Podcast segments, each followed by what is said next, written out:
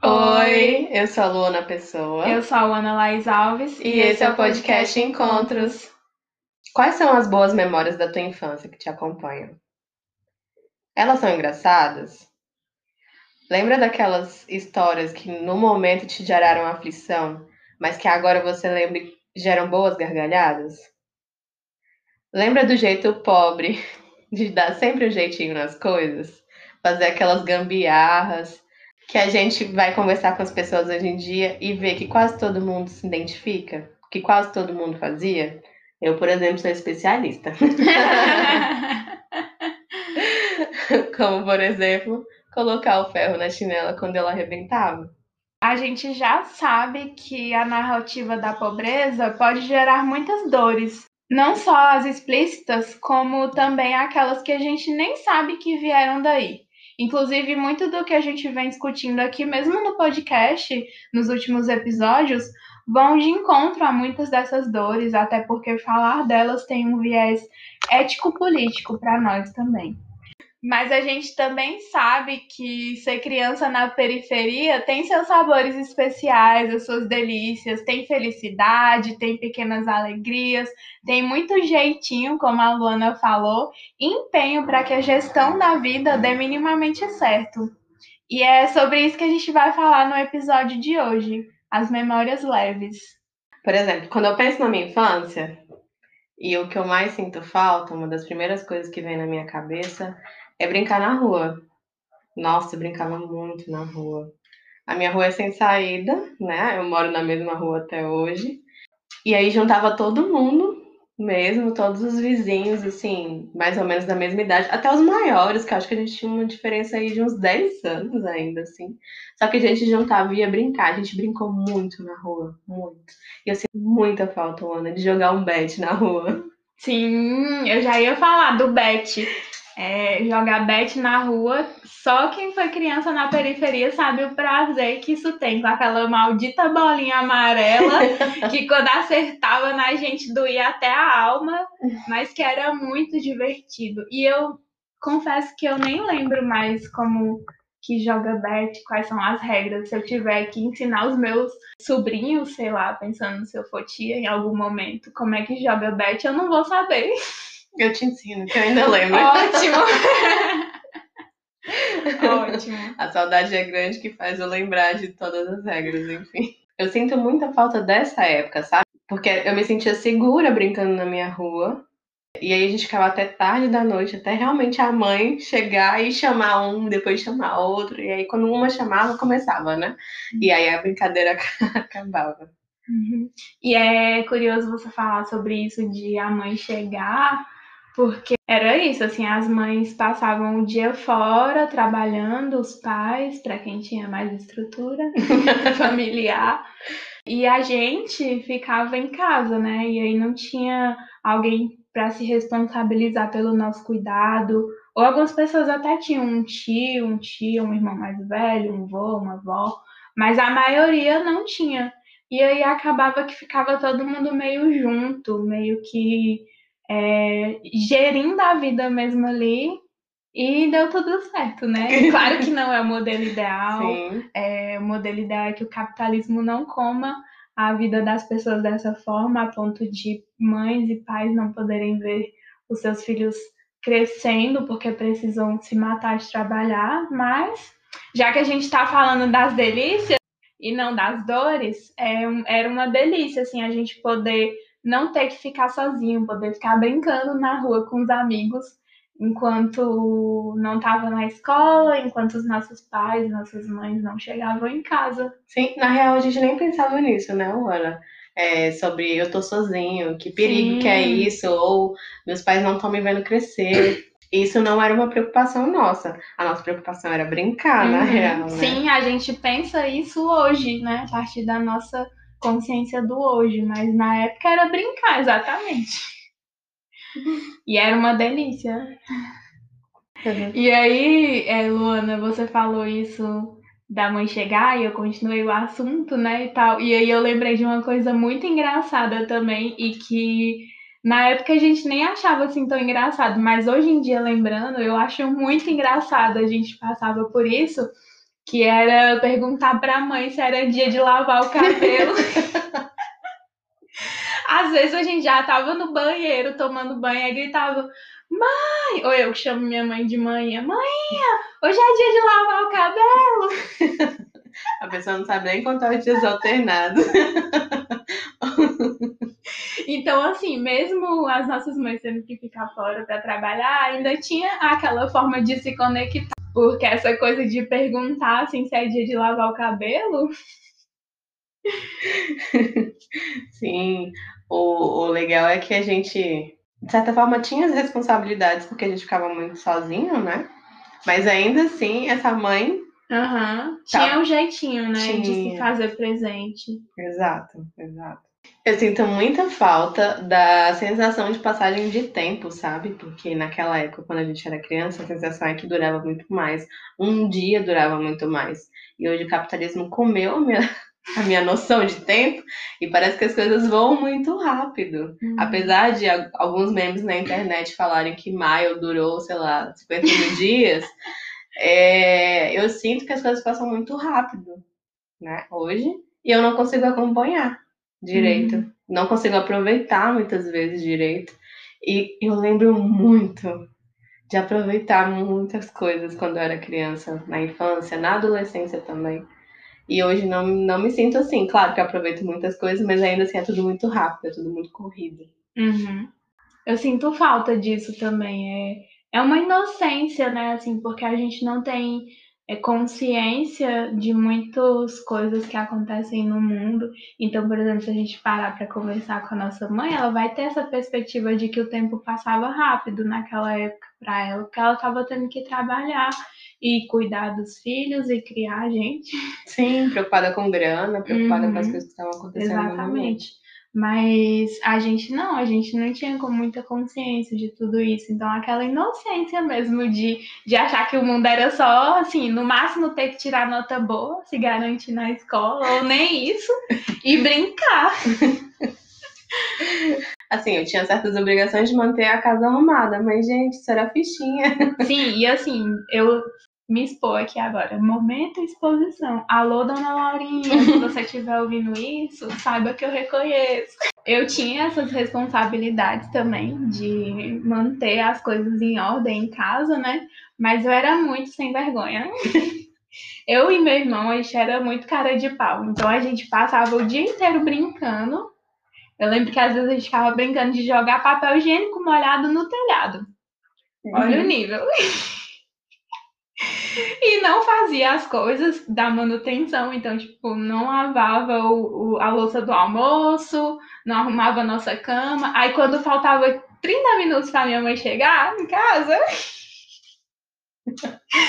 a gente saía correndo para fazer tudo, aí jogava o lixo que estava no meio da casa embaixo da cama, é, lavava o copo, escondia as panelas da comida que tinha sobrado embaixo da pia. E assim, era a vida. Dava certo? Não, óbvio. Minha mãe percebia que a gente não tinha feito nada. Ela dava bronca, colocava de castigo, né? Enfim, não estamos questionando as formas de educação Sim. aqui, mas era a forma que ela fazia. E assim seguia a vida. Mas quando eu falo que era fichinha, Ana, é exatamente isso, porque não, é, não tava 100% bem feito. Lógico que não tava. Faltava, às vezes a minha mãe, eu nem esperava ficar, é, faltar 30 minutos para ela chegar. Muitas vezes ela já estava descendo a minha rua e a minha casa é a última, você ia correndo, achando que ela não me viu, para casa para dar um jeito nas coisas. Só que, claro, gente, que isso não ia dar certo. Sim, agora que você falou e que você se expôs também, que eu tô me sentindo acolhida, muitas vezes minha mãe abriu o botão. E eu tava sem as coisas tudo sem fazer. Mas enfim, né? com a compreensão que a gente tem hoje, a gente sabe que isso é ser criança, né? Assim, é necessário ter obrigações, é necessário seguir regras, é necessário ter limites, mas não assim dessa forma mais abrupta, né? É, a gente sabia que a gente tinha que fazer a manutenção de algumas coisas, mas a gente não abria mão do nosso brincar era muito importante e é como criança significa o mundo, né? Alô, psicólogos infantis. Sim, assim, hoje eu vejo muita gente cobrando a criança como uma postura de adulto, né? Naquela época a gente também era cobrado, só que quando eu olho para os olhos, com os olhos da Luana criança, gente, o que era responsabilidade, pelo amor de Deus? Nem, não faz Sim. sentido, não fazia sentido. Eu sabia que se eu não fizesse, a minha mãe ia brigar comigo, mas você não entende a importância daquilo, você não entende como que aquilo, ah, aquilo precisa ser feito. Ou tá tudo bem eu não lavar louça hoje. Eu pensava desse jeito. Só que minha mãe chegava e óbvio que ela brigava, né? Uhum. Mas era assim, o pobre dá o seu jeitinho. Sim, hoje, eu não sei você, Luana, assim, quando a gente pensa em dar soluções para algumas coisas da nossa vida, acho que talvez se a gente pensasse um pouco mais como criança, pelo menos as nossas crianças, a gente ia dar um jeito mais fácil, né? Porque era cada gambiarra, ou um jeito de poder é, a mãe não perceber que você fez alguma coisa errada. que eu acho que a gente ia se dar bem. Ah, uma coisa que eu lembrei também é quando a gente estava falando sobre chegar em casa e tal, né? É que muitas vezes também a gente, eu e, e, meu irmão, né? Porque eu cresci com meu irmão, a gente tem uma diferença muito pequena de idade, então muitas referências eu, de, de brincadeira de infância eu tenho com ele. E às vezes a gente ia pra Lan House, eu ia pra mexer no Orkut, né? Movimentar meu Orkut, e ele ia pra jogar Counter-Strike. Uhum. Nem sei se é assim que fala o nome. É, Counter-Strike. E aí, às vezes, a minha mãe chegava e a gente tava lá na Lan House. E as coisas em casa tudo bagunçada, parecia que tinha passado um furacão. Aí chegava em casa já, né, com o cu na mão. Morrendo de medo de dar bronca que ia ser feia. Uhum. Sim. Bom, a gente já tá falando de muitas nostalgias aqui, né, Luana? Eu sinto muita falta de, das, de performar com o Luan, né? De é. cantar. Ele, ele e a Sandy é o Júnior, gente, porque lá em casa Os desconstruídos desde cedo. Porque ele sabe fazer a primeira voz e eu faço a segunda voz. Então eu sinto muita falta disso, sabe? É, vem uma lembrança muito boa e dá uma saudadezinha, sabe? Dá um aperto, tipo, saudade daquela época. Uhum. É, de fazer, de, de, ter esse tipo de brincadeira, Sim. né? Que a gente tinha, e hoje, lógico, assim, não, acho que não tem muito tempo até para fazer esse uhum. tipo de uhum. coisa. Assim, final de semana, quando tá todo mundo mais livre, acaba que tem momentos bons juntos, né? Mas é muito adulto, eu acho, que eu gosto. Nossa, você falou de Luan, eu lembrei que a gente fez a pergunta lá no nosso Instagram, inclusive você, pessoa que está ouvindo, se você não nos segue no Instagram, essa é a sua oportunidade. A gente perguntou lá no, no Instagram, antes de, de gravar esse episódio, quais eram as boas memórias das pessoas na infância, é, e aí o Luan escreveu lá nos comentários de, das brincadeiras, então imagino que vocês dois brincavam muito também nesses momentos de brincar na rua, ele também estava junto com você, né? Sim, mas ele me fazia de café com leite, eu odiava. Que isso, Luan? Porque eu queria brincar na Vera. Uhum. Competitiva queria... aí, ó. Exatamente, eu não queria ser café com leite. Mas enfim, depois eu, eu me vinguei com a minha sobrinha, entendeu? Aí ela era café com leite. Por isso que a gente brigou muito até os 15 anos dela. Mas agora tá tudo certo. Nossa, essa coisa de irmão e irmã na infância é, é, muito engraçado, assim. A gente depois vai revisitando as memórias e vê, né, quem tem irmão e irmã é que muitas delas é, foram construídas juntas, assim, e essas engraçadas também, principalmente. Por exemplo, uma coisa muito engraçada que é de relação de irmão, e não sei, né, talvez até de primos, eu não convivi muito com primos quando era criança, mas pode ser que aconteça. É aquela coisa de dividir exatamente igual. Então, tem uma, uma imagem, assim, na minha memória que é muito viva, que é eu e meu irmão dividindo o café, porque a gente gostava muito de beber café, exatamente na mesma marca, assim, e pegava os copos iguais. o, o copo de requeijão de extrato de tomate. Pegava dois copos de extrato de tomate, botava assim um do lado do outro e ia botando o café de pouquinho em pouquinho até ficar exatamente igual para os dois, porque tinha que ser divisão justa. então eu lembro muito disso, assim, é muito engraçado, né? Sim, e lá em casa era exatamente igual, tá, Ana? Tinha que ser dividido. Assim, o Luan e eu, a gente compartilha a diferença de quatro anos, né? Então, ainda assim é muito próximo. E tinha essas brigas muito comuns, né? Então, vamos cortar um bolo, tem que comer exatamente igual. Brigava muito por comida, por, por conta dessa divisão, né? Fiquei com com um pedaço maior, ou um pedaço melhor, uhum. mais recheado.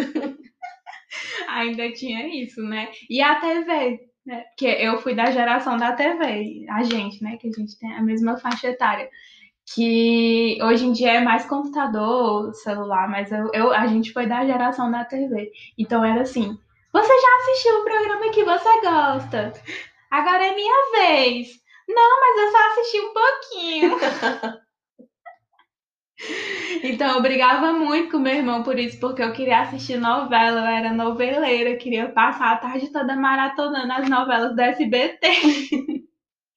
e ele queria assistir outras coisas, aí eu ficava assim tampando os botões, da... pegava o controle, segurava e ficava tampando os botões da TV. Não assistia nada, né? Ficava só brigando. Bem adulto.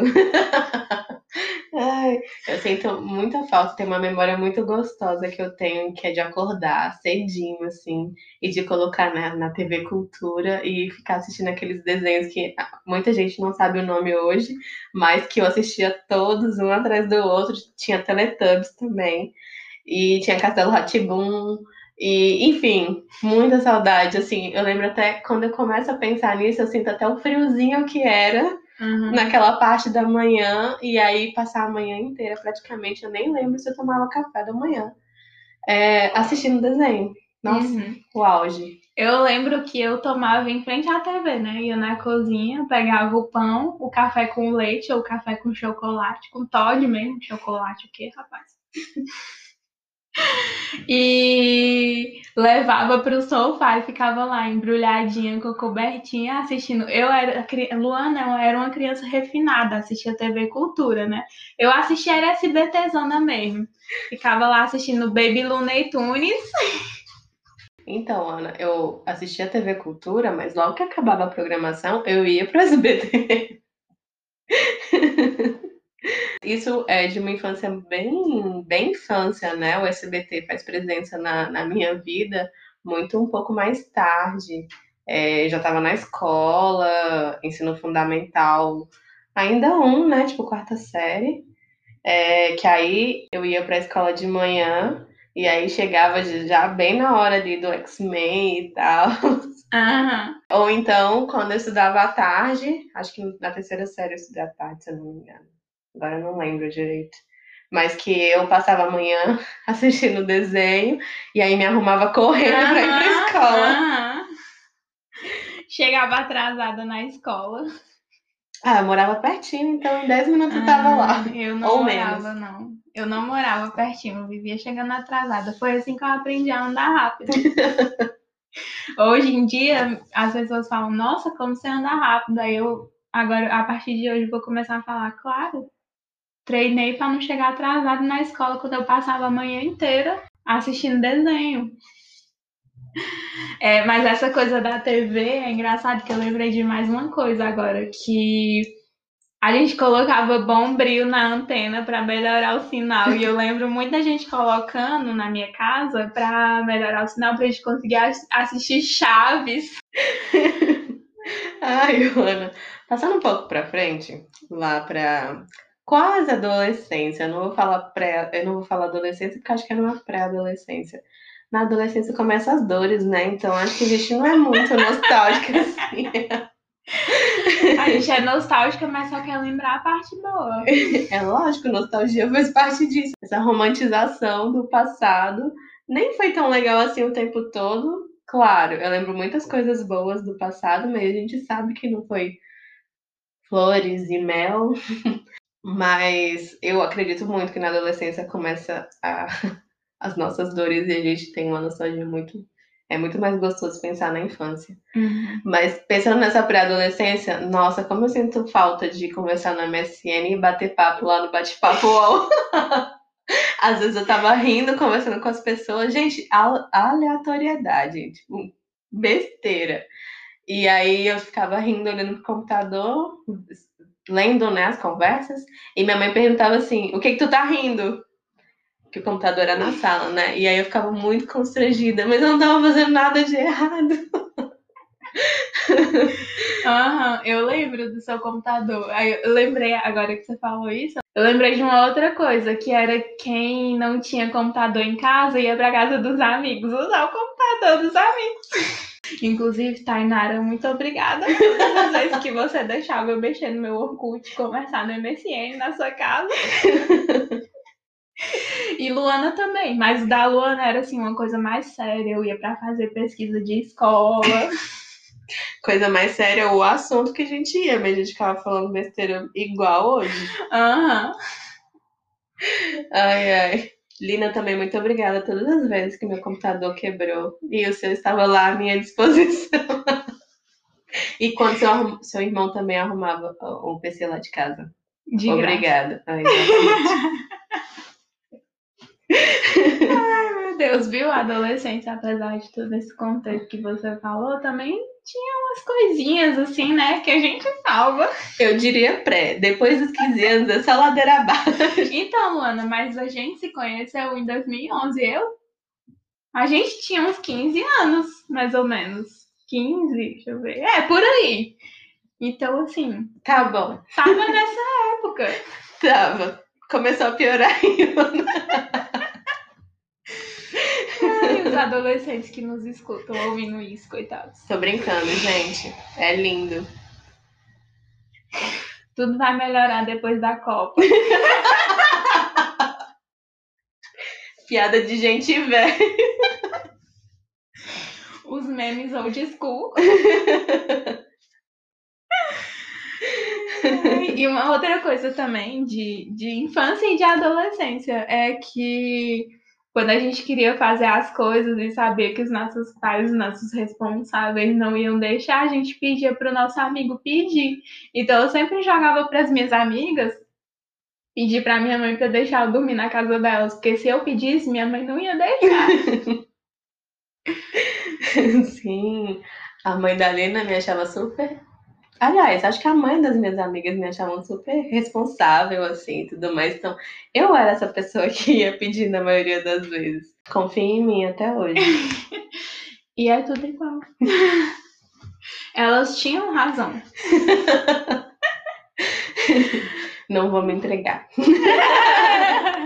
Enfim, né, gente? Tem ainda muita coisa que a gente poderia ficar aqui falando, falando, mas esse foi o nosso momento tão nostálgica de hoje. E como somos seres em relação, inseridos dentro de uma sociedade, dentro de uma cultura, a gente sabe que essa é uma realidade comum. E muitas pessoas aí nos ouvindo se identificaram com muitas coisas, não à toa. A gente aqui também se identifica com tudo que foi falado. É, mas a gente quer saber qual ou quais partes você se identificou. Então já sabe, né? Aquela velha coisa de sempre. Se quiser compartilhar com a gente, estamos te esperando lá no arroba Encontros Podcast no Instagram e arroba EncontrosCast no Twitter. Na verdade, é pra vocês irem mesmo, porque o intuito desse episódio é a gente só fazer vocês lembrarem de coisas boas. Apesar de todas as tristezas que nós passamos, tem coisas boas aí. Então vai lá Hum. nos contar. Uhum. Exatamente. E lembrar pra gente, para as pessoas que se identificam com a nossa história de vida, que a gente não é feito só de dor. Tem muita delícia e tem muita coisa boa em ser quem a gente é. E esse foi o podcast Encontros. Obrigada por nos ouvir até aqui. E até os próximos encontros. Tchau!